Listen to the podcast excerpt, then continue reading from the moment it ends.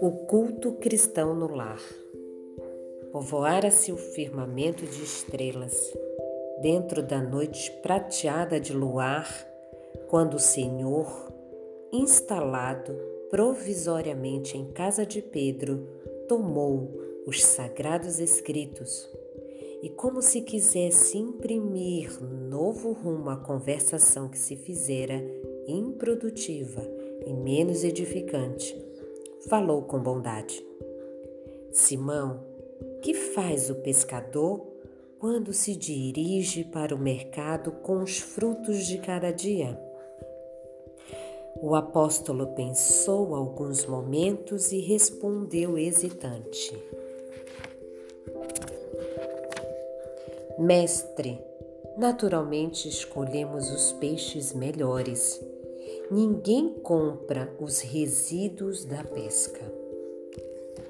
Jesus sorriu e perguntou de novo: E o oleiro?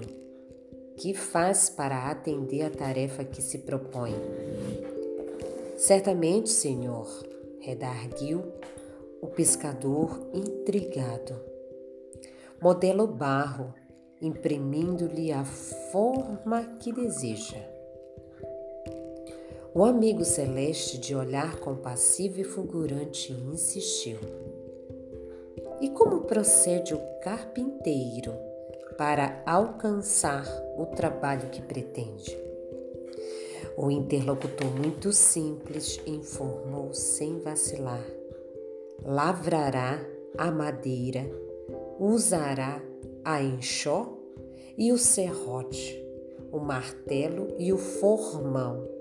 De outro modo, não aperfeiçoará a peça bruta. Calou-se Jesus por alguns instantes e aduziu: Assim também é o lar diante do mundo. O berço doméstico é a primeira escola e o primeiro templo da alma. A casa do homem é a legítima exportadora de caracteres para a vida comum. Se o negociante seleciona a mercadoria, se o marceneiro não consegue fazer um barco sem aperfeiçoar a madeira aos seus propósitos, como esperar uma comunidade segura e tranquila sem que o lar se aperfeiçoe? A paz do mundo começa sob as telhas. Aqui nos acolhemos. Se não aprendemos a viver em paz entre quatro paredes, como aguardar a harmonia das nações? Se nos não habituamos a amar o irmão mais próximo, associado à nossa luta de cada dia, como respeitar o eterno Pai que nos parece distante? Jesus relanceou o olhar pela modesta sala, fez pequeno intervalo e continuou. Pedro, acendamos aqui em torno de quantos nos procuram a assistência fraterna, uma claridade nova. A mesa da tua casa é o lar de teu pão.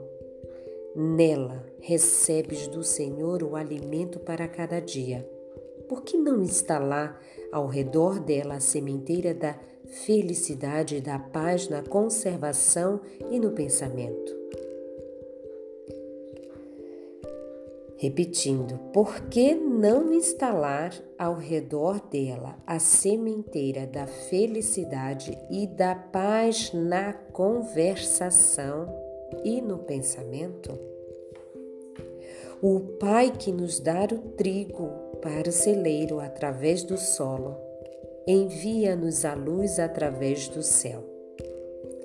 Se a claridade é a expansão dos raios que a constituem, a fartura começa no grão.